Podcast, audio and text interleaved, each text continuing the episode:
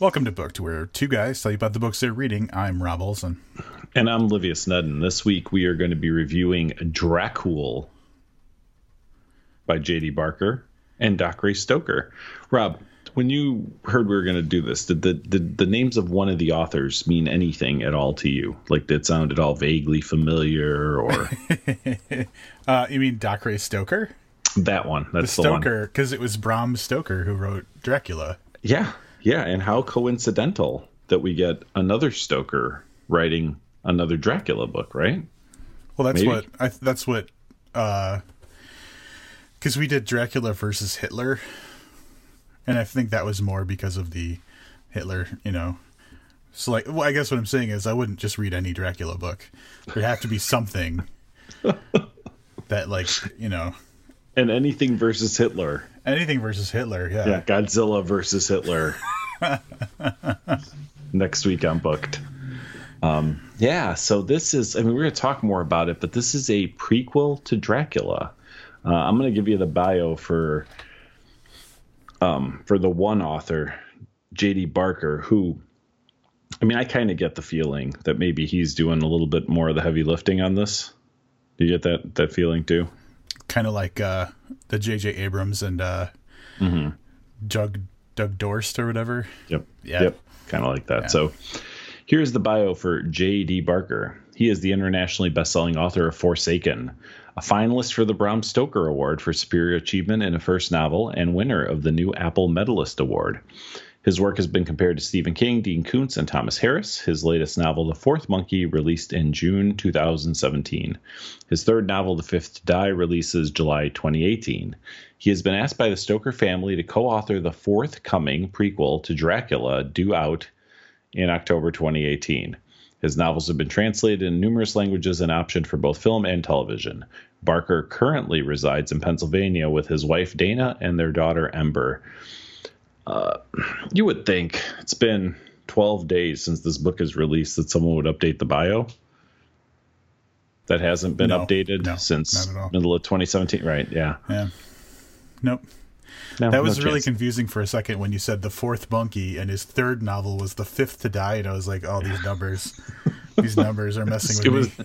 It was not easy to read, and then reading everything in past tense, right? Because we're talking about you know is going to be released in July of you know 2018, and yeah, it's a little bit challenging. Get on it, guys. I don't know how much time we could spend criticizing bios, and nobody, almost nobody, listens. We've actually had a few authors listen and do a better job, but yeah, by and large, the the authoring community is uh, is not taking heed of the wise words of wisdom we're providing on bios. And it's free advice, so I don't know why they wouldn't. I mean, it's uh, yeah, I don't know. The other thing I wanted to say about this bio is uh, he was just a finalist for the Bram Stoker Award, and here he is. I mean, obviously, you guys get the gist of, of what we're reviewing here, and you would think that that would lend him a little more credibility, get him an actual Bram Stoker Award, and not just be a finalist.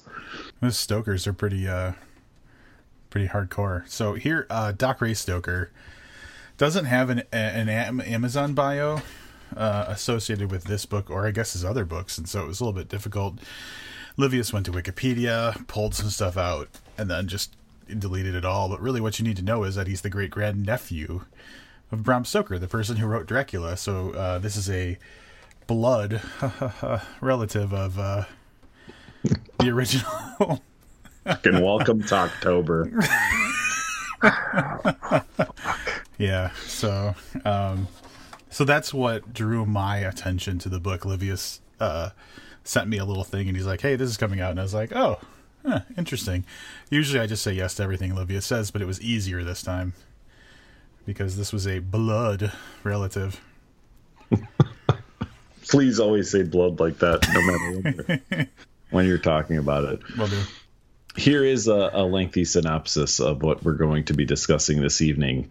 Uh, the prequel to Dracula Inspired by notes and texts left behind by the author of the classic novel, Dracul is a supernatural thriller that reveals not only Dracula's true origins, but Bram Stoker's and the tale of the enigmatic woman who connects them. It is 1868, and a 21 year old Bram Stoker waits in a desolate tower to face an indescribable evil. Armed only with crucifixes, holy water, and a rifle, he prays to survive a single night, the longest of his life. Desperate to record what he has witnessed, Bram scribbles down the events that led him here. A sickly child, Bram spent his early days bedridden in his parents' Dublin home, tended to by his caretaker, a young woman named Ellen Crone. When a string of strange deaths occur in a nearby town, Bram and his sister Matilda detect a pattern of bizarre behavior by Ellen, a mystery that deepens chillingly until Ellen vanishes suddenly from their lives. Years later, Matilda returns from studying in Paris to tell Bram the news that she has seen Ellen, and that the nightmare they've thought long ended is only beginning. Bum bum bum. Bum bum bum. And that's really like that's the thing. We we always read the synopsis and then we dive right into telling the exact same thing. Um, so I'm going to make a note of a little bit of the way that the book is laid out. It does go uh, between what is it, twenty? No, it's probably like 14 years, right? It's a 14 year difference in time. Mm-hmm. Yep. Um, from when Bram is uh, uh, the ailing youth to when he is what is he's like 21, which I guess like then was like a full blown adult, but now it's like it's middle aged at that time. Yeah.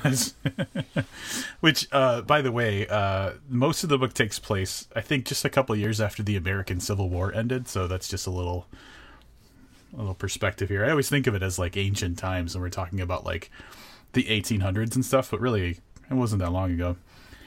Um, yeah. So the the book, I don't know why I made that aside. The, the book jumps from seven year old majorly the seven year old Bram timeline to the 21 year old uh, timeline for the for the majority of the book. So it'll go back and forth and back and forth, but it also jumps perspectives sometimes. Right? There's some different perspectives throughout the book. Oh, for sure. There's there's uh, probably five perspectives or so, and it's done from what I remember. And I read Dracula when I was and 12 years old, maybe um, but kind of the same way uh, that does. A lot of it is journal entries. You know, somebody writing a letter to somebody is one perspective, and then a journal entry is another, and then there's just kind of like the omnipotent narrator for part of it, and then it goes back to somebody else's journal entry. So, did you know there's a word for that? Um, no. I discovered this when I was looking mm. up uh, information about the origi- original Dracula book, uh, and I'm going to probably pronounce it wrong, but epistolary, E P I S T O L A R Y, which mm. basically means like a book written as a collection of letters. Interesting. Or like, uh, I guess, di- diaries. Yeah, that is uh, that is interesting, and I guess it makes sense that there's a book. And I'm guessing that a lot of this probably um, there was probably a lot more of this previously when people wrote letters and wrote diaries. yeah. More often. Yeah, not trying to be funny. I just figured that now if you did an epistolary, it would be like Facebook posts and tweets. Yeah. Uh, a book filled with someone telling their story that way. DMs, maybe. Yeah, totally.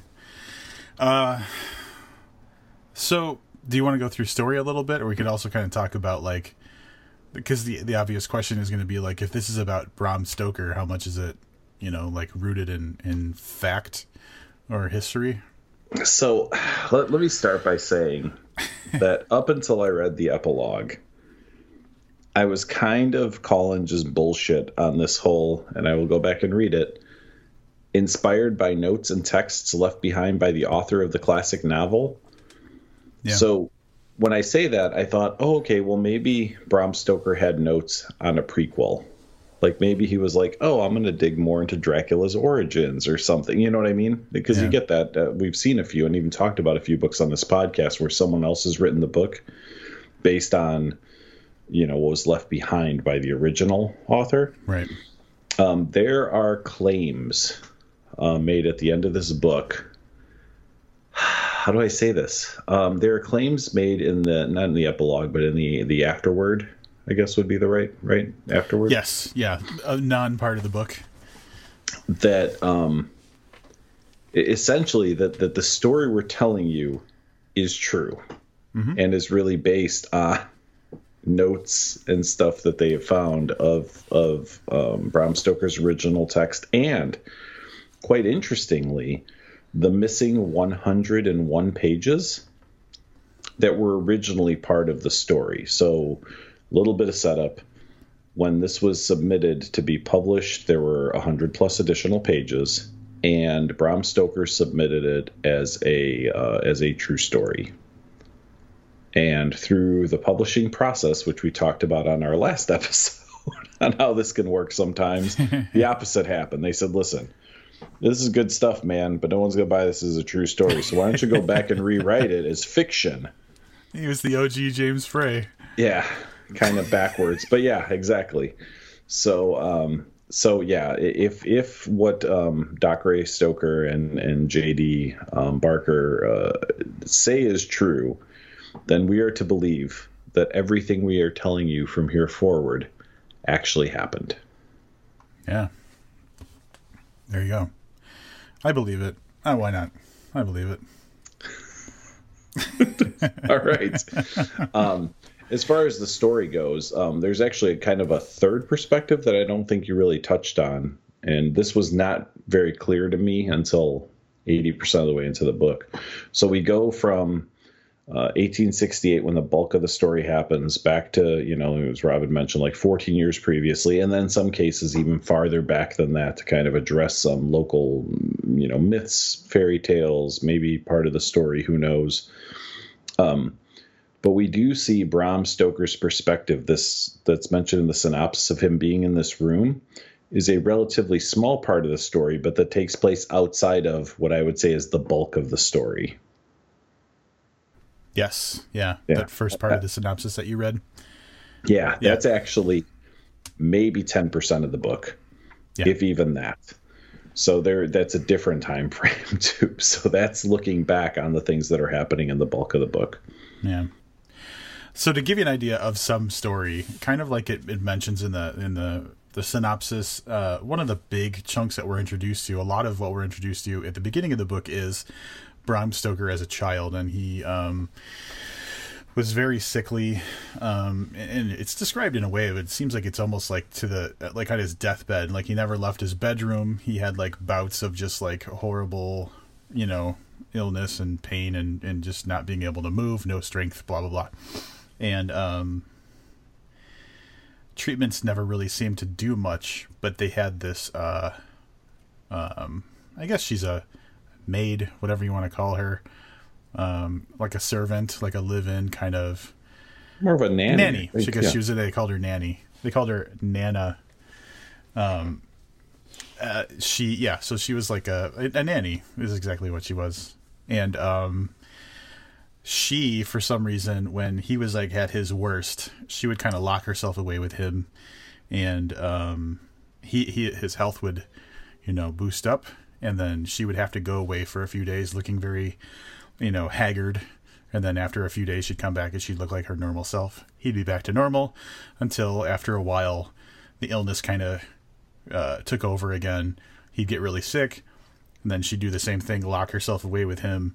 He would bounce back. She'd have to go away for a while and kind of do some mysterious thing and come back uh, looking like normal. And so that was the beginning of the book. Is we were set up with a Bram Stoker who uh, is very sickly and, and really realistically uh, has no ec- expectation of living very long. But this uh, mysterious nanny treatment is is um, doing stuff that even whatever medicine would be considered modern for the day couldn't help with. Yeah, and you know, I wonder too. So a couple things you know, where this is so supposed to be portrayed as as essentially, you know, based on a true story, right? I mean, that's the vibe that we get from all this stuff about it being inspired yeah. by texts and stuff. Okay.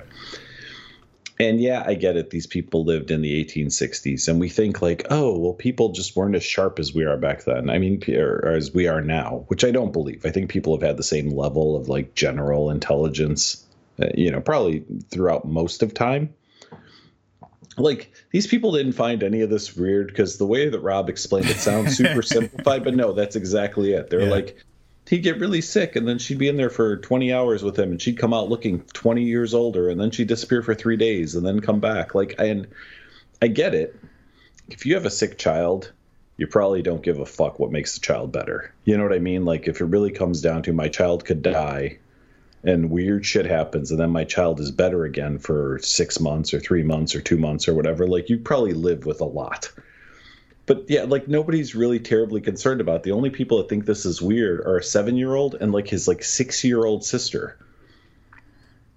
Yeah. So I, I, I don't. I mean, yeah, it doesn't really raise an eyebrow. I guess there. Well, first of all, like the family is massive, right? Isn't there like so? There's the the mom and dad Stoker, and then there's Bram and Matilda, and then there's got to be like three other brothers and sisters. Yeah, I think there are five or six of them all together, and a couple of them just don't get mentioned like at all. Yeah, so I, I mean, mean the...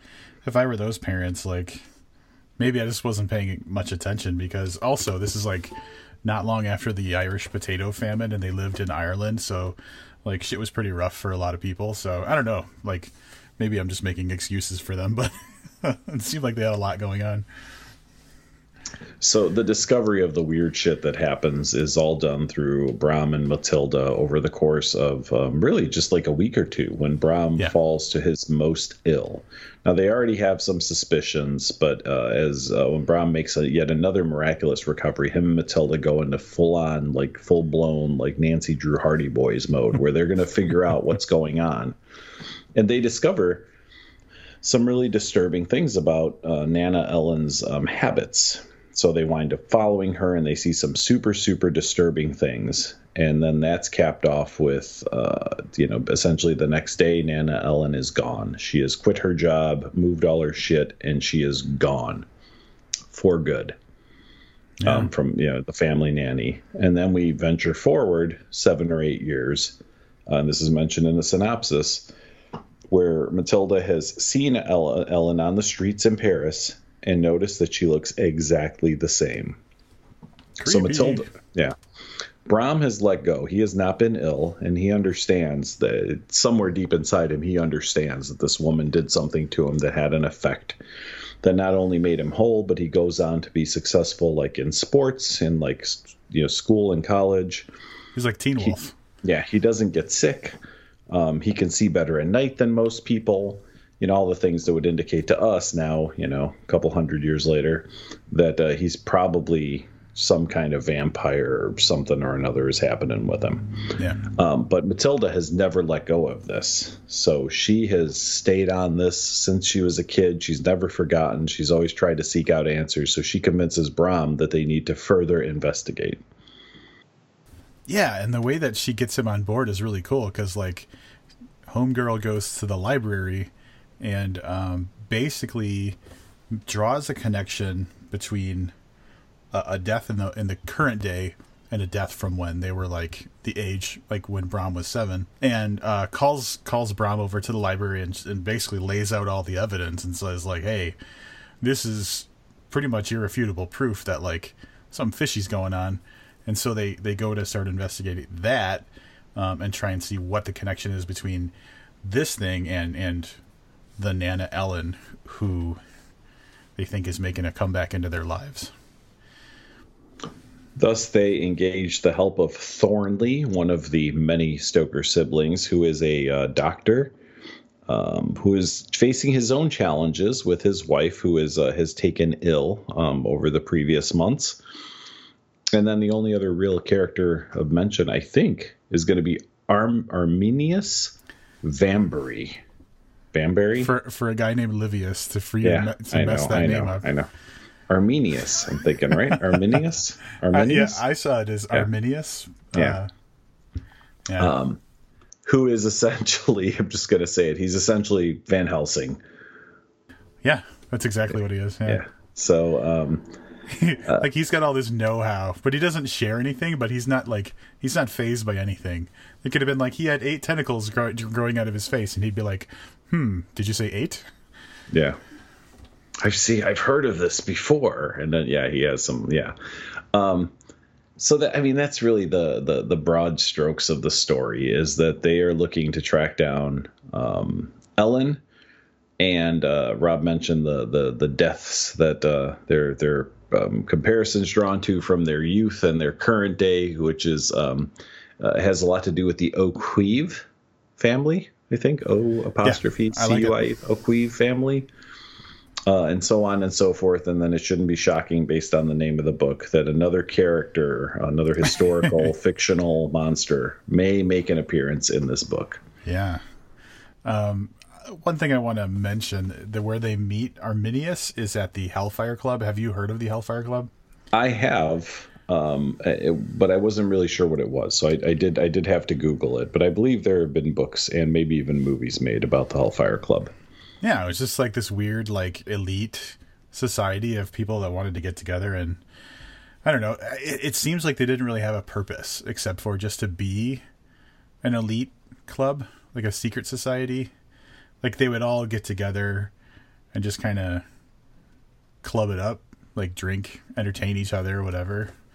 But um, yeah, yeah, it was like the ultimate like boys club, but for rich weirdos. For rich weirdos, which um, I was watching I was watching. I watch these YouTube videos sometimes, just as like I'm eating dinner or something, just to pass the time.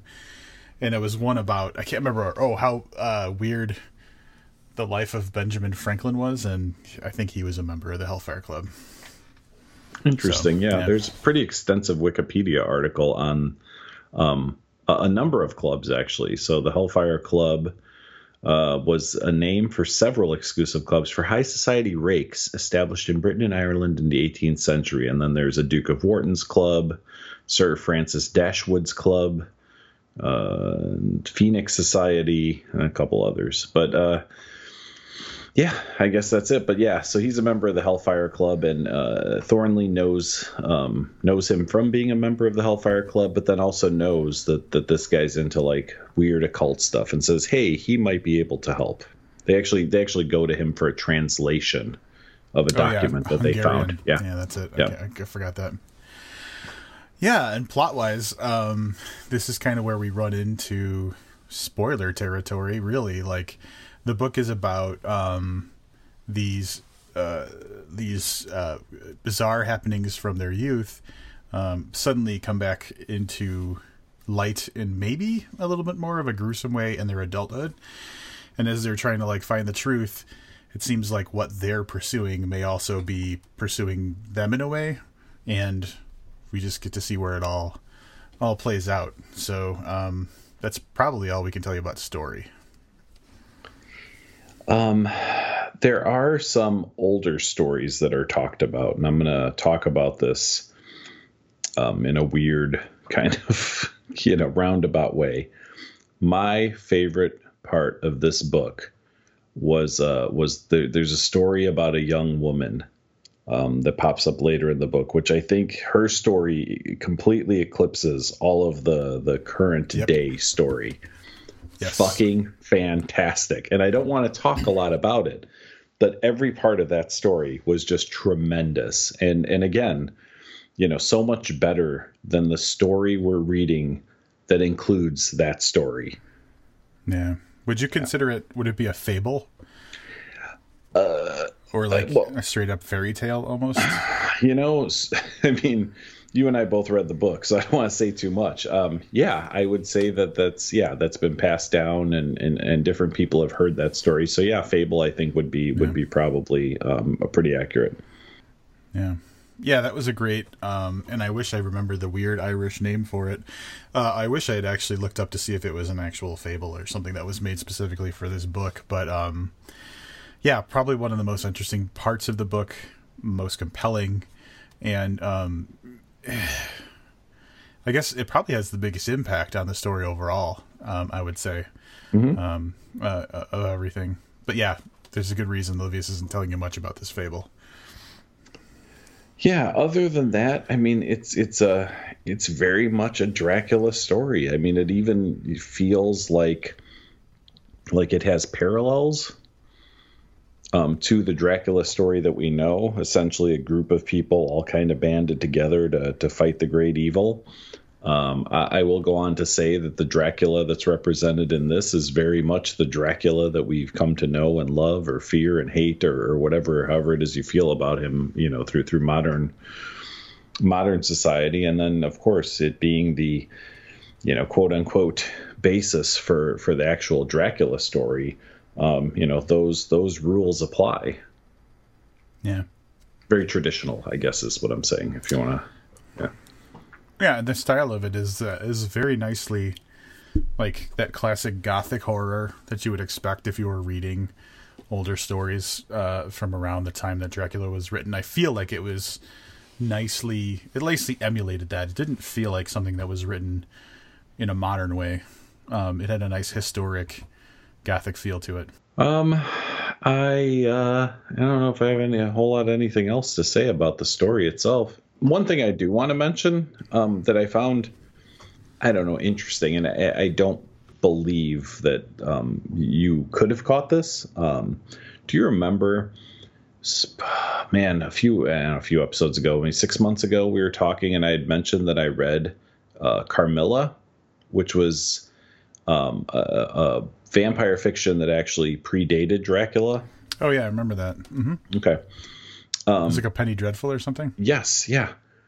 They encounter that guy in this book. The guy who wrote oh. it, Sheridan Le Fanu, is actually the author of Carmilla.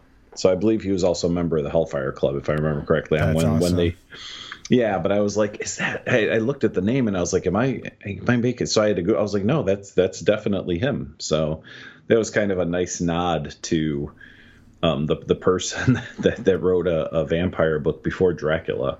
Yeah, nice little tip of the cap. Mm-hmm. Yeah, that's that's cool. So. Yeah, yeah. So yeah, uh, this is one of those things where like I, I, don't think that we have enough substance for spoiler talk, but um, there's like a, a, a big kind of part of the book that Livius and I would love to talk to, but we don't want to spoil. So it's we're kind of in this weird middle area with that. But I do want to point out just a little bit about the writing style because I, I think the book was very well written and um, it had a good pace to it. It wasn't super fast. It wasn't like a page turner, but when uh, when I was texting with Livius, uh, I told him it was the word I used was engrossing like I just kept I, I really got engrossed in the story, and so here is an example of some of the writing, just to kind of give you an idea of of what type of style you'd be in for. Just a little bit of setup. This is from the perspective of Thornley, uh, Brom's brother, uh, talking about a person who is at the a college that he he knows well. As I turned the corner at the Royal College of Surgeons, I waved to Mister Barrowcliff, feeding pigeons at St. Stephen's Green. One could set a watch by his regularity, for he stood there every day, come rain or shine. He was so punctual, in fact, that if you were to arrive before him, you could witness the pigeons gathering in wait at the shore of the lake near the small falls. I just thought that was so like mm-hmm. that was wonderful because the pigeons, like the whole like the pigeons know to go there is such like a like a backup for the fact that this person was punctual. It was just very well written, um, and just like this quaint, charming moment. It didn't need to be that elaborate, but it was like very nice set dressing for what was going on. I agree, and yeah, the writing. You know, you mentioned it, but it's it's very classic Gothic style. Um, like I said, it it, it um, meshes really well from what I remember of how Dracula was written. Mm-hmm. You know, I, I, think they did a great job in that. I do want to follow up on something that we talked about. So, I'm going to get this wrong. Dearg Due is the the myth that that I talked about yeah. for this book. Um, the fable, whatever we decide to call it, which is well, I can't say it's real, but it exists um, as as a fable outside of this story. So it wasn't created for this story. Um, it definitely exists. I mean, I only spent a, a moment kind of cursory glancing over the article, but it does seem to be in keeping um, w- with what we read in this story, which was definitely for for me the the shining gem uh, of the whole thing. Oh, um, it's good to know that that's like a like a real thing. That's a thing. Um, I don't know if it's as eloquently put in any of these different like wiki entries that exist for it, um, but I definitely love that. Um, you know, character wise, I guess I wanted to talk about one other thing. Um, the the two characters that really stood out for me were were the women, Matilda, who was a very interesting character, and uh, and Ellen, who's the kind of catalyst for all this, as she's the you know very obviously a vampire right from the synopsis and the not aging over 15 years and and, and that kind of stuff um man bram stoker fell flat for me in this book he was just so two dimensional that I was really surprised. I mean, written by an, an, ancestor of his, I, I thought he'd get a little more, you know, a little more oomph to him, and I just found him to be kind of flat. I found almost all the male characters to be very flat in this book. I agree. Um, all around, I agree, and and there's without spoiling anything, I will say that there is something that we discover about Bram's relationship with uh, Nana Ellen. Uh, we discover it later in the book that we didn't know through like the entire reading of the book, and once you discover that, like he's even less of a like compelling character because uh, of of like a I, I don't know how to say it without spoiling anything, but like once we find out this one thing about Brom, it's like, oh, dude, come on. So I liked him even less. You know? Do you know what I'm referring to? Yes, I I agree with you. I it was just, and I don't want to say it was disappointing. I just really, you know, the more I read about it, the the more I don't know. I just felt like I don't know. I don't know. I guess yeah. if I'm going to write a, a story and, and the, the focal point is going to be my, my great great grand uncle, like I'm probably going to dress him up a little better. Yeah, and I guess that's uh, that brings into question like, is is he really actually the focal point of this book? And and it's easy to argue once you've read it that like he is not. No. so probably, I mean, much like the the book Dracula isn't necessarily about Dracula. You know mm-hmm. what I'm saying? As yeah. much as it is like the collection of characters who uh, encounter him. So yeah, yeah. Um, I'm about ready to go into wrap ups, and and now I kind of have a different outlook on this book. So, um, well, I, am going to go ahead and go first. All right, if it's all the same to you. Um, mixed feelings about this book. Um, I thought some of the characters fell a little flat. I'm not sure. Uh, and, and, this is not, I, I don't know. I'm not sure how much I'm buying into the whole this actually happened to, to Bram Stoker. Um, probably more research is needed. Um, overall, I like that we're told that this is based on his notes and that maybe he thought he went through something like he goes through in this book, which, you know, if you haven't gotten it yet, is that he flat out encountered vampires, um, uh, Dracula himself, um, amongst a, a course of other undead folk. That being said, now that I've learned that my favorite part of this book is the Dearg Due um, fable, myth, whatever, you know, it becomes a little harder to credit this story, you know, the, the story that I'm reading when I know that the, my favorite parts of it are, are rehashed from a different uh, story, if that makes sense. Um, I, I, enjoyed it. I thought that it had the great gothic horror feel. I thought that it was uh, great uh, in parts as far as chilling and disgusting and stuff. There's um, a portion of this book takes place inside a room. This mentioned the synopsis, so there's no spoiler. Where Brom is keeping um, a vampire essentially from escaping.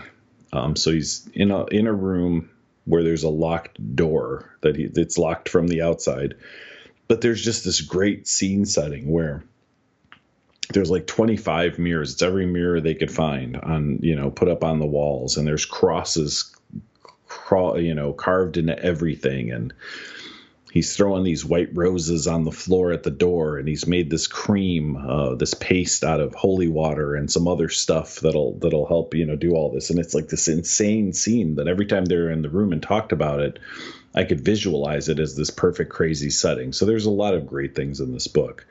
Um, but by far, the Dearg Due was my absolute favorite thing. Um, it dragged a little bit for me. I thought it was longer than it needed to be. Um, and uh, I was really kind of disappointed in, in the Bram Stoker um, as a character. Uh, apparently, I like Bram Stoker as an author and a creator more than I do as an actual person, or at least this representation of him. Um, that being said, overall, I, I, enjoyed the book a lot, and I'm going to give it, uh, throw Rob some funky math so he has trouble doing this, uh, 3.75 stars. All right. Um, I'll just, I'll just, I'll just make sure that my um, my final rating brings us back to a, a full or complete number. So, um, yeah, in physical, like a paper book, I think this uh, adds up to about 510 pages or something like that. Um, even though on Amazon it says something different. I was in a bookstore recently and I saw it, so I flipped open to the end of the book, and it was like 512 or something like that. So, not a short book, and um, it does not get off to a very fast start.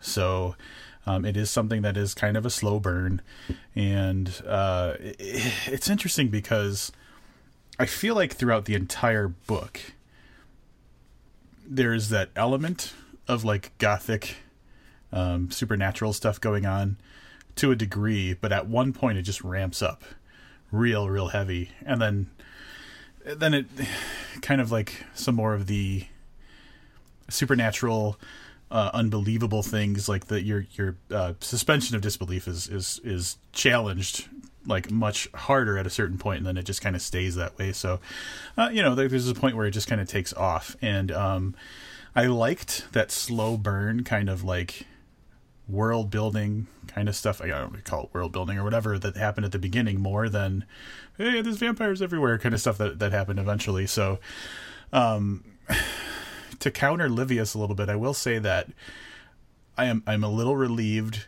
that Bram Stoker wasn't made into some like like Indiana Jones like instant hero when um, we we'd always known him as a guy who wrote a book. Um, to be fair, wrote several books, but obviously, you know, find someone that can tell you another book by Bram Stoker besides Dracula um, is what I'm getting at. So I'm I'm glad that the character wasn't like some badass hero. I'm glad that it was just kind of this person who went through something and then later on felt the need, felt compelled to get that story out into the world. Um, to me, that rang a little bit more genuine than if he became some weird like he became like the uh, uh, uh, Van Helsing type character. So that being said, I thought it had this very authentic kind of gothic horror historical fiction kind of thing. It was nice how they tied in little elements of history throughout, like using the Hellfire Club, and like Livius had mentioned, using the author um, of that of that earlier vampire text. Uh, I didn't know it at the time, but I appreciate the fact that like real history was built into this book, and um, much like Livius, I will say that it's nice that they're at least saying, "Hey, this really happened." No one's going to believe it. Uh, nor nor should they probably. But I think it's a nice angle to take because uh, basically, from what they say at least, that was supposed to be the original approach uh, in in Dracula was using it as like an actual uh, a nonfiction like this is something that happened. So all in all, I found the story moved well. I liked the characters. I liked the way it was written, and um, there weren't too many things that really held me up.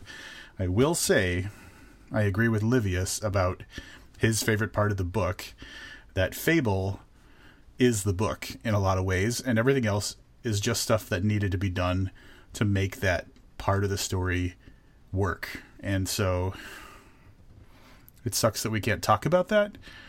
But if you if you're if you're listening to this deciding whether or not you should read the book, uh, the whole book is good, but that part is absolutely the best.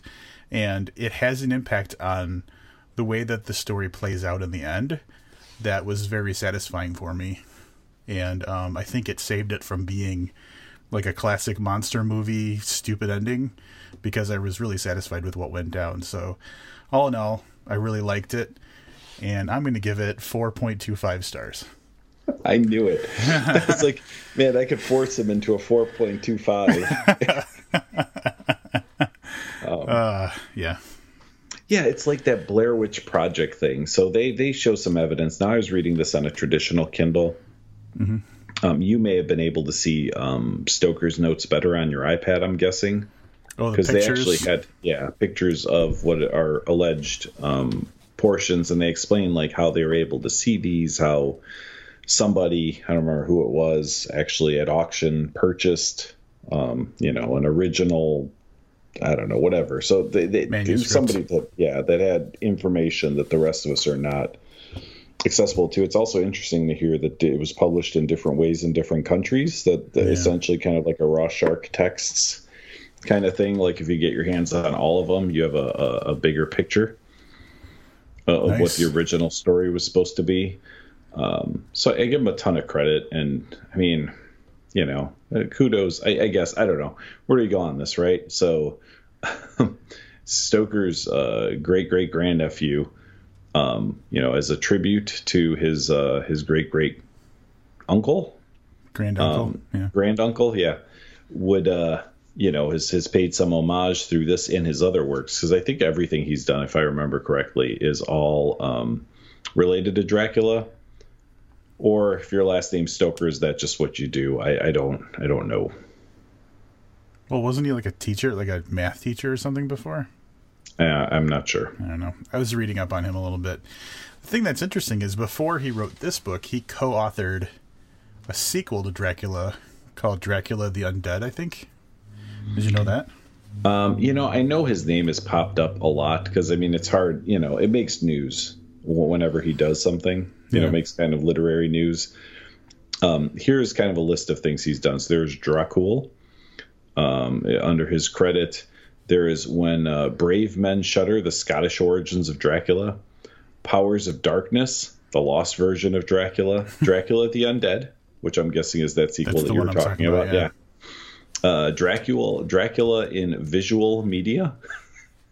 you know what I mean? It's so essentially everything he's he's got credited to his name is kind of tied into it to his uh, his blood, uh, you know, his his blood ties to the original author. So the thing that all right, so I was reading I went to Wikipedia just to read like the the summary of Dracula the Undead. Um, because there's a synopsis which just kind of like teases it, but like the summary just basically tells you the whole story, like the whole plot. And the thing that was interesting about that is they're tying in, um, like, it seems like they were going Penny Dreadful style. They were pulling in any kind of gothic reference they could get to. Um, like, uh, what's the Bathory? Elizabeth um, Bathory. Yeah, yeah, yeah, Like she's in it, and there's all this stuff going on, and, and it seemed like they were just like kitchen sinking, you know, anything that could be like a, a, a pop reference for that time, like the yeah. To be fair though, let's let's let's take their approach for a little bit, right? The, this current approach that Bram Stoker actually met this Dracula character, you know, and it was involved with vampires. So now if you take Dracula as a real person, he might have had some interest in an Elizabeth Bathory, right? Yeah. Woman that's staying young by bathing in blood. Like if you were the guy, if you were Dracula, you'd have to be like, I least... gotta meet this chick.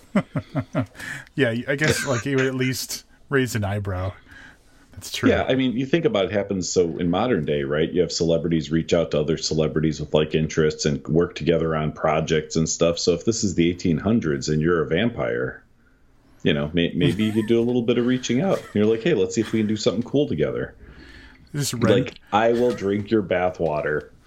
Oh wow! Boom, there it is. Oh. That's how that book goes down. I don't even have to read it. Dracula drinking Elizabeth Bathory's bathwater. Oh wow. Um, yeah, I could just imagine that scene where Dracula's like flips open the paper and he's like, Renfield, why didn't you tell me that there's a woman who bathes in blood? Yeah, like no Ren- joke. Renfield's in the shit. He's got to eat bugs again or whatever. Oh, Renfield. I'm surprised there wasn't a Renfield in this. I feel like there was a mention of someone eating bugs, but it was like a passing mention early on in the book. Well, and the fact that Thornley worked in an insane asylum, I was like, oh, this is a perfect setup, you know, like for like a well, Renfield type character. Yeah, but they're alleging that that's true too. Renfield? Yeah, and well, that Thornley worked in a yeah. in the the epilogue that, and his wife did spend time there as a um, patient. Yeah, so what you do? Yeah, I guess you're a patient in a mental institution. So yeah, yeah any rate, I'm I'm really glad that we read it. It's a it's a great way. It's our first uh, book in October. Um, I should mention that we're a little late this uh, episode. You're supposed to get a an interlude episode last episode, but uh, Rob, you had some some issues. You had to retire yet another microphone. Yeah, it's this critical failure of my microphone. I don't know what's going on, but um, Livius and I recorded the previous episode that we did. The I guess it would be the Katerina episode. And then a couple days later, we got back together just to throw together an interlude before Livius went on his impressive European vacation that I'm sure we'll hear about plenty of soon in a minute here. But uh, and we get on and i'm getting ready and i'm setting up before we connect and uh, the microphone my microphone just wasn't turning on at all and um, so i did a little troubleshooting tried this tried that different cables different ports different whatever nothing nothing at all so uh, I didn't have a backup microphone. Here's a I, I have I own another microphone, uh, which is currently in Connecticut. I had sent it to a friend of mine because he had some recording stuff he wanted to do. Um, and I was like, oh, I'm not using this one, just take it. Um, and I never got it back. So my backup mic doesn't exist. and so we had to, we tried, Livius and I tried a couple things and, and nothing sounded good. So we had to table that until Livius got back because I, because I didn't have time to get another microphone before he left, sadly. But now I'm back and I bought myself. I splurged a little bit. I don't know if I told you this, Livius, but a little birthday present to myself, this microphone I have right now is about the whole setup is about four hundred bucks. Holy shit! I had no idea it was that much. Yeah. Well, the mic itself is one ninety nine. Um, and I think that I'd spent more on the mic I was using before, but since it's not a USB mic, I had to pay for like the the sw- the board mm-hmm. the box setup and everything, and so it all kind of just started piling on, and yeah, it added up to about three hundred and eighty bucks or something like that. Well, I'm glad that you splurged on yourself. I'm going to be really honest, yeah. um, and it sounds really good. So that's good. Yeah, if uh, it, it, may take a few episodes before like we hit optimal uh, performance as I get everything set up and everything. Um, there's new switches, but I am using for anybody out there who likes the way this sounds. Um, it is a Blue Spark, and this is like a studio microphone. It's got the XLR connection. It's not a USB microphone. So, yeah, there you go. Um, happy belated birthday to Rob. Um, we did not do an episode on his birthday, which I believe we've actually done before. I'm sure. I'm sure we have. Yeah. Um, Rob turned the big 4-0. Um, how's life treating you differently now that you've uh, you've moved uh, into the beginning of your fourth decade? It's really hard to say because I've basically put my life on hold. Like, um, I started a, a staycation on the fifth, and I go back to work tomorrow. So I had like ten days off. So I have just been sitting in my apartment, like slowly cleaning things, like a little thing. At like one day I'll clean this, another day I'll clean that, and just like really haven't been doing a lot because you've been in Europe and um, all my other besties are, are otherwise occupied. So I've just been kind of like relaxing. I have watched uh, some stuff, so I'm sure we'll talk about um, me watching the uh, Haunting of Hill House. But I'd like to, before we do that, I want to hear a little bit about your vacation. So yeah, I went to um, I believe I mentioned this on the last episode, Paris and London for um, seven nights. Uh, I uh, I'm gonna keep it brief because I have I mean I could talk for like two hours about all the the cool things and all the weird and different things. I'll just touch on a couple of them. First of all, I will. I know we have listeners in the UK, so I'm saying this as gently as possible. In the event that you are uh, live in London or around London and you have not been to Paris, I strongly encourage you to go to Paris. Um, infer from that what you will. I enjoyed my time in London. Wow. But I fucking loved Paris. Now, I'm not at the point where I'm going to move there and write a novel that's going to burn down the world but I'm probably not far from it either. Paris, wow. amazing. Yeah. Paris was really um, sunny. Actually, Rob, I'm sending you a link right now. I, want, I, do want to talk about a couple of the things that I did do while in Paris. Um, the the top thing that I did in Paris was um, I went. There's a, a, newer. Apparently, it's only been around for like a year. There is a uh, digital light museum, and and some of you guys may have seen this because the the way I found out about it just popped up as like a sponsored link on Facebook or someone shared it or something. I'm going to try to do this justice. L'Atelier des Lumières, I believe is how you say it, which is uh, I, I, don't know what that was. Yeah, it's uh, it's like the Museum of Lights or something like that. Um, I just sent Rob a link to their um, website. It is an old converted um, warehouse where they have set it up to do projections floor to ceiling on what are probably 20 foot high ceilings, and they project on all of the walls and onto the floor. And in some cases, uh, there's a little area where it's projected onto water, and there are a couple of little rooms that you can go in and be surrounded with this digital artwork that's um, constantly evolving and moving. Um, uh, look it up online. Definitely watch a video of it. It is stunning. And if you're ever in Paris, it is probably um, the, I spent my best hour in Europe um, in this place. I could have sat in there all day and watched There uh, were either three or four like installations that changed. So one of them would run for like 15 minutes, and the next one was like eight minutes, and then another one for like 20 minutes or whatever. And I literally probably could have stayed in there for five or six hours just watching them. They were stunning and uh, I apparently they change occasionally. There's a new one starting in January that they're going to add, I think, to part of the existing rotation. So um, if you can do that, uh, the music is uh, is perfect. Um, and it's this huge place. If you watch the videos online, clearly the videos were made when there were only a few people in there. It gets much more packed than the 15 or so people you see on their website. Um, but totally, totally, totally worth it. Um, and definitely a was gonna say a once in a lifetime experience, but I get the feeling that we're gonna start seeing this replicated um, in other parts of the world. Um, hugely successful um, shows sold out, um, you know, the day of, not necessarily, you know, necessarily a whole lot in advance, but the the first day we went, it was sold out.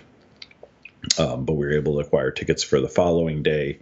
Uh, to a show that was sold out by the time it started, and so on and so forth. So, definitely something that uh, you should see if you're in or around the Paris area.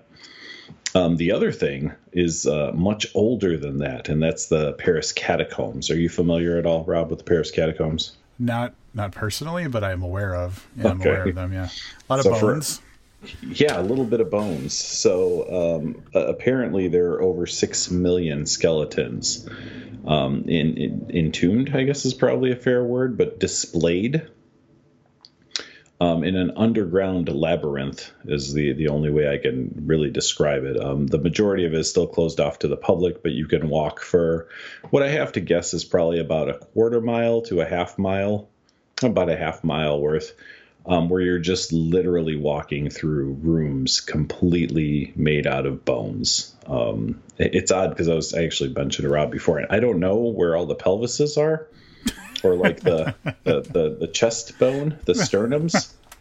Um, it is a ton of skulls and then longer bones. Um, I like I didn't I don't remember seeing like any finger bones, which is a That's little weird. weird. too. So yeah, um, but like I said, it's really uh, it's it's a uh, ossuary, I guess is the actual term for mm-hmm. what it is, which is where you display bones. But uh, oh yeah, like my ossuary that I have in my house. Mm-hmm, I yeah. forgot about that. Yeah. Um, it's it's a very surreal feeling. So it's it's way underground. I don't know. We probably had to go down, if I had to guess, 150 steps um, to get there. You know, down there, and then you walk through a long winding corridor. Uh, that is not made of bones until you get there, and they have an audio. You get these little like walkie-talkie. They, they essentially look like old Nokia phones, and you get to a certain place, and there will be a plaque on the wall that says, you know, you know, track one, then you push it and then someone explains to you what it is you're seeing or what you're about to see and then they'll tell you to switch to track four or whatever. Um, but definitely the the two um, coolest things by far that i saw while i was in europe. Nice. So projectors and bones. Dude yeah. So yeah, yeah. so for sure. But then there are weird quirky things too. So like the things you don't think about. Like you think to yourself like oh I, i'm sure everyone's had this thought right? Like in france they probably don't call them french fries which is totally true but you can walk into a grocery store and find oh, bread. Hmm? They're pommes frites, right? Yep. Yep. Yeah.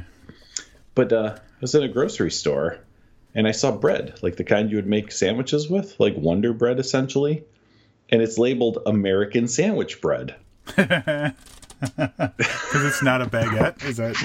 Well, yeah, because it's the bread that we use in America to make sandwiches, and it's labeled as such, American sandwich. Like what you, oh, when you, so if I say if I say, Rob, hey, can you pick up a loaf of bread? You're going to walk in, you're going to buy butternut or Wonder or whatever yeah. it is that, that you prefer, right? But yeah, there, that's American sandwich bread. It's not just bread. Maybe a little Pepperidge Farms if I really like yeah, you. Like, yeah. Bread there is, and I'm telling you, it's no joke. I probably saw 50 different people just walking through the streets with like the long loaf of French bread in their hand. Yeah. Yeah. yeah the baguettes. Yeah. Yeah. It was, a, it was amazing. Um, just throw a little so, butter on there. Yeah. And, and then they have, I saw this in, in Paris and in London. In both places, I saw stores that were labeled as American stores. like in London, we saw an American candy company, which when you walked yeah. in was, you know, the stuff you buy at 7 Eleven here. Yeah. you know what I mean? So, Um, there's an American food store I saw in London, and apparently, now I'm not a big cereal guy, but I think that the Europeans think that that's all we eat is cereal because they had like walls dedicated to nothing but cereal. So yeah, it's, it, there's some some interesting some interesting quirky things. But I will tell you, if you live in or around London and have ever driven a car in London, you are far more courageous than I could ever be. Um, spent a lot of time taking Uber in London, which was terrifying. Um, not just because of how weird and windy like their their streets are. Like I can't I can't explain it to you. I'll have to show you when I see you in person. But the streets are really weird. They all drive on the wrong side of the road. And even after three full days, I couldn't stop being terrified every time someone turned into what I assumed was the wrong lane and we were going to be killed. Um, but the weirdest thing about it so in the United States, for international listeners, it is expected that you park your car on the on the side of the street in which the traffic of the direction you're going in goes. Right. Yeah. So here we drive With on the, the right hand side of the street. Yeah. There, there are no rules for how you park. So yeah. like like at first glance because i'm not used to the, the the roads being the wrong way i couldn't tell just by looking at cars because they just park on whichever side of the street they feel like which is bizarre and seems kind of dangerous because that means they have to cross like oncoming traffic to get back in their lane when they leave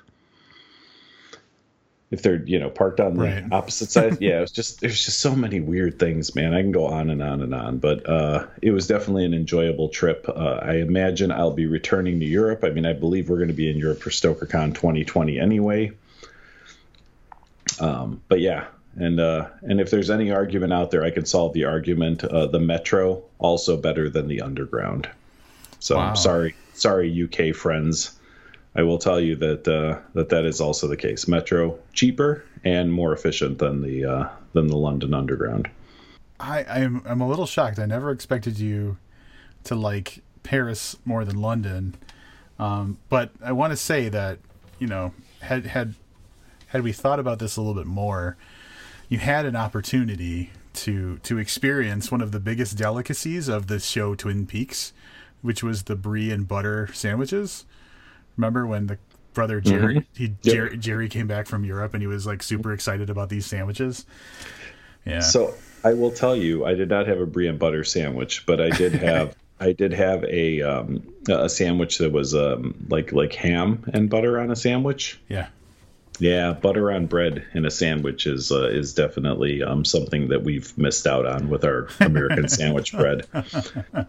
That's great. Yeah, I mean it was uh, it was uh, it was definitely it was definitely a good a good trip, um, and I did get to do and see um, you know all the all the touristy stuff, maybe not all of it, but the Arc de Triomphe and Notre Dame, and um, we were in uh, Montmartre. I think is the right way to say it, which is the highest point in Paris, which looks nice. out over Paris. Yeah, it was. Yeah, it was so a lot of tourist, super touristy stuff. You didn't go to that Père Lachaise uh, cemetery where uh, Jim Morrison's buried? No, no. Uh, I did go to one cemetery. Um, just we had some time to kill, so we did walk through one cemetery, and that was that was some pretty cool stuff yeah. uh, to see there. No, no, I don't believe there was anybody famous entombed there. Um, but then again, I don't know a lot of famous French people. Uh, the other thing I was going to say is I was uh, I was also witnessed a protest. Nice. So I'll, brief, I'll briefly tell this story.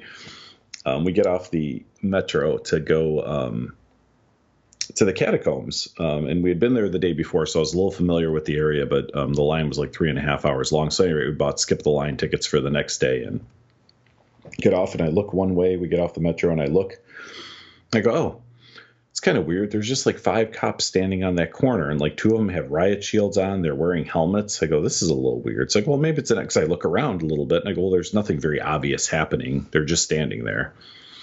So I go, that's a little weird and as I'm looking at them, I turn around and almost run into like 15 more riot police. So these are, I forget the name, um, but they're essentially like the National Guard version. They're a military branch of the police. And uh, there's a huge protest uh, protesting the current president, um, Emmanuel Macron. I'm saying that right. Yep. Um, so they were the like advanced squad. Like they knew which way the protest march was going, so they they were kind of hanging out for when they got to that area. Um, nothing broke out that I saw, but in watching the news later that evening, apparently there were fights and tear gas and some altercations with the police and stuff um, prior to them getting to the location that we were at. So um, that was a little intimidating. We saw, I mean, it was thousands of people, man, marching through the streets. It was, it was a lot, and they were all very peaceful and very organized and, and whatever, you know, when we saw them. But it's a little intimidating, especially when you're not familiar with what's going on. Sure it was uh, it was interesting because you could watch the locals who c- couldn't couldn't even be bothered to like raise an eyebrow at what was going on. So you could definitely tell who the tourists were because they were the people who were all super antsy and like taking all kinds of pictures of the the the riot police and stuff. So yeah, it was uh it was definitely an interesting experience. Well, protests are like baseball or apple pie for France. Like it's the national pastime, I think. So you probably you probably witnessed like like the real culture of France by by being adjacent to a protest. Yeah. The other thing they think about Americans is that we're all into sports. Every time I came up to we're American, someone mentioned football or baseball or basketball or it was uh You're like, no, I'm an American in Paris. Obviously I like books. Yeah, I did go oh, book related. I went to Shakespeare and Company. Oh, nice. Yeah, I uh it was very brief um because you know it's a bunch of paper books, but it's uh, it was very cool to be there. It was super busy, um, so you know it, it, was very crowded and super busy. It is a neat place. It's a weird place. Um, it's not like a bookstore like you think about being in a bookstore here. It's a lot of weird little rooms and alcoves and low ceilings and narrow mm-hmm. walkways, and you go up like a couple steps and you have to turn left to get into another room. So it's definitely not the equivalent of like a Barnes and Noble. Um, books stacked so high that they had little ladders everywhere. Like if you had to get something that was on, you know, like a really high shelf, but then the next room would have like a really low ceiling. So it's like cobbled together um, seemed like from from maybe even more than one business. Like it started out in one room and then like expanded maybe. Yeah. Um, but it was uh it was neat to to be there and and uh, and to see that. And yeah, it largely large part um, American books there. So definitely another you know kind of tourist attraction. If you want American books in in Paris, that's definitely the place you want to be. Did you play the game? I was not aware there was a game. So the game Oh, the game. I, I I thought I thought there was like a common thing for people who are in like the book life is you go through when you're going through a bookstore, you keep an eye out for either people you know or like uh, like obviously for me for me it would be like people who we've talked to on the podcast or we've reviewed like familiar people familiar names familiar books gotcha i i, I honestly had um i had a, a little bit of a time deadline so I was gotcha. probably only in that bookstore for about 10 minutes. Uh, but it was something I was able, yeah, it was something I was able to get to. And like I said, it was really crowded and there are times where I had to wait for people to move to get past them. Yeah. So yeah, it was, it was, uh, I, I mean, I'm not saying I wouldn't like to have spent more time there, but, uh, I, I, I feel like I got, I, like I got the gist of, you got what you needed. Yeah. Uh, the game. I love playing the game. When I went to Austin, uh, we went to that one. Oh, I can't remember the name of it, but like that one bookstore, and I was like, "Oh, I know that. I know that person. I know that person. We reviewed that book. It's always it's always fun." Oh, there's Paul Tremblay, like that kind of thing. Gotcha. Yeah, I do do that. Um, just not uh, just not in Paris. Mm, that's okay. I'm totally gonna go back to Paris at some point. Well, there you go. Uh, I know this is going to be a long episode, but um, I thought it would be cool. I, I watched a little bit of, actually, I watched the entire season of The Haunting of Hill House. We're going to talk about that a little bit. Yeah, keep it spoiler free, man. I'm I'm I'm like three quarters of the way through episode one. I was able to download that on my um, spotty internet while I was in France. It dropped while I was in Europe. Uh-huh. So I did the Netflix download and managed to get two episodes on there, but did not uh, did not manage to watch um, the entirety of the first episode on my way back. I binged them all like in 10 straight hours last night. So I was up pretty late. Um, and, and it's just a great, so like, I, I'll, I won't say anything about the story. Uh, people will know that there is a Shirley Jackson book, The Haunting of Hill House, uh, that this was inspired by. And I guess it's not really spoiler to say that it doesn't follow the story of the original book. It's kind of um, its own thing, and it, and I think it borrows elements from. I have not read the original book, and that's one of those like, oh God, I hate saying those things because it's like a classic and it's like a worshipped, you know, book and everything. But um, I have not read it. Here's what I will say. Um, it is a little bit of a slow burn at the beginning.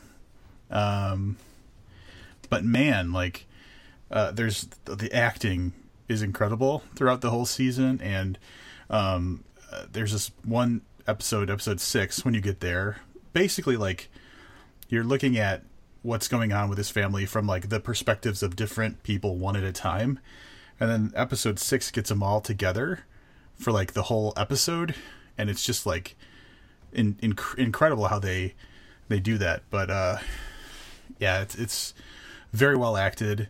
Um, the cinematography is great. Um, just the whole design of everything. So like it's a very well written, well acted, and it's a very beautiful, beautifully shot and beautifully uh, designed uh, series. Um, I, from what I've seen, I, I, agree with the things that you're saying. I was kind of wondering how that worked, and, and this isn't so much of a spoiler because it comes up like 15 minutes in the first episode. But I was wondering about that because um, it played. It, it's a time thing, right? So it's a then and now. Yeah. Um, it's this family. Um, I don't know, 25 years ago, maybe 20 years ago. I don't know what the specific time frame is, and then them now. Um, but I was like, oh, one of them wrote a book called The Haunting of Hill House. I wonder how this plays into the original. Yeah. so I yeah, little, so yeah. It's not the Shirley Jackson story because that was like, I feel like it was. Uh, if I remember the synopsis correctly, there was people going to this house for like a sleep study or something like that. As a group of people, they weren't related or anything, and then other people showed up randomly, and just everybody was affected by the house. And in this one, it's a, a, a guy buys this house to like renovate it and flip it basically. So he takes his whole family to live there just for a few weeks while they, you know, renovate the house and then he's going to flip it. And in that time, whatever the house, you know, whatever happens in the house happens in the house. So it's a, it's a it's a different structure of a story than the original. Um, but I, I think it borrows characters or like impressions of characters from the original book. And since it's an ongoing series, I'm wondering, you know, where where where it's going to go like if there's going to be more mm-hmm. after this season one. I'm also embarrassed to say that I've never read any Shirley Jackson. I mean, we do have a podcast where we can rectify that. Yeah. Just saying. I know it came up. Uh, listeners don't know this, but it came up. We potentially were going to. Um, one of the books that was in the queue, so to speak, was um, Shirley Jackson's. Uh, we have we have always lived in the castle. Yeah, we have always lived in the castle yeah. was the one that came up, uh, which has also been adapted into a movie. Um, so who knows? You may uh, you may see Shirley Jackson in the near future on uh, Unbooked. It's a throwback, best of kind of episode. Yeah. But I will say, anybody that was on the fence about watching this, um, I, I feel like the quality of the show is up there with like my obsession with Hannibal or Penny Dreadful. Like I feel like it's that high caliber um, and it's probably more approachable than than those particular stories. So that's nice. Yep. I like what I saw of it, and uh, depending on what my schedule looks like this week, I plan on getting through uh, definitely before Halloween, getting through all of it. Which leads me to mm. Halloween. That movie comes out on Friday. You know what I'm doing Friday afternoon, like right after work? Watching Halloween. I'm gonna go see Halloween probably like 2.30 3 o'clock whatever that closest showing is to that when i can cut out of work uh, an hour earlier or so and go catch that. Yeah that's going to be nice. Um, i kind of forgot it was friday but i'll probably go see it if not friday then like the first showing on saturday or something like that. So i can be a wimp and like go out into the daylight after i get done watching it. Oh my god really? I just like first uh, matinees. I don't like having theaters with people yeah, it's a uh, you know unrelated because everything we mentioned has been very strongly kind of horror um, to this point. But uh, Bohemian Rhapsody, I think, comes out the following oh. week, so it's gonna I'm gonna see more movies in the theater in the next like three weeks than I have probably collectively in the last two years. Yeah, it's true. Yeah, that's uh, that's exciting. I thought you were going to talk about. Uh, I thought you were going to go right to what we're what we're reading next. Oh, if I knew what that was. I would totally do that. well, I don't know what we're doing next week, but I know what we're doing very soon, which is um, an adaptation. it's so weird. So weird to say this, right? Because mm-hmm. things are usually adaptations of books. an adaptation of a podcast, a serialized podcast. Alice isn't dead. Um, Yeah. bro- You listened to Alice Isn't Dead, didn't you, or no? Um, I started it. It's one of those. Okay. So I guess the problem for me with um, fiction podcasts is that um, I get distracted by driving, and then I f- and I missed a part of the story, and so I always get a little bit um, thrown off by those. So like I didn't get too far into it, but I did um, start that one. It's by uh, Joseph Fink, who created Welcome to Night Vale. Uh, Jasika Jasika Nicole. Nicole, that's it. Jasika Yeah. Nicole um, is wonderful as the narrator and, you know, 99% of the um, voiceover in that. Um, I listened to the first season. I did not listen to season two. I started it, but I only got like one episode in, and then I, you know, Yeah. one of those things where I kind of forgot about. it. It's the Netflix days, man. Right? Like if it's not all available for me to listen, I get really excited for the first one, and then I forget about it by the time the second one comes around. So, um, but yeah, I'm excited to read the serialization of that. I'm planning on completely reading it in my head in Jasika Nicole's voice. um, for anybody who's not familiar with her, I believe what she's best known for was her role in Fringe, which I'm sure Rob is going to throw out the name of her character Oh, any it's- second now. Astrid Farnsworth, of course. There, there you go. Um, she does a wonderful job in uh, in narrating um, that podcast. So, uh, if you want a taste of what you'll be hearing, we're not sure. That's probably going to be two weeks from now. I'm guessing. I don't know. We're not sure when that's going to drop, but it's going to be soon. We have uh, advanced reader copies in route. Yes, sir. Uh, that's all I've got. Welcome back. Yeah. Welcome back to the USA. Thanks. Thanks. There should be a Halloween episode coming up, maybe. Hey, fingers crossed on that. That would be nice. Yeah. So we'll see if we can throw that together because uh, we haven't missed one yet. I don't think since we started. So. Yeah, we can't do it now. But that wraps it up for uh, for this episode of Booked. Until next time, I'm Livius Nedin. And I'm Rob Olson. Keep reading and drinking blood.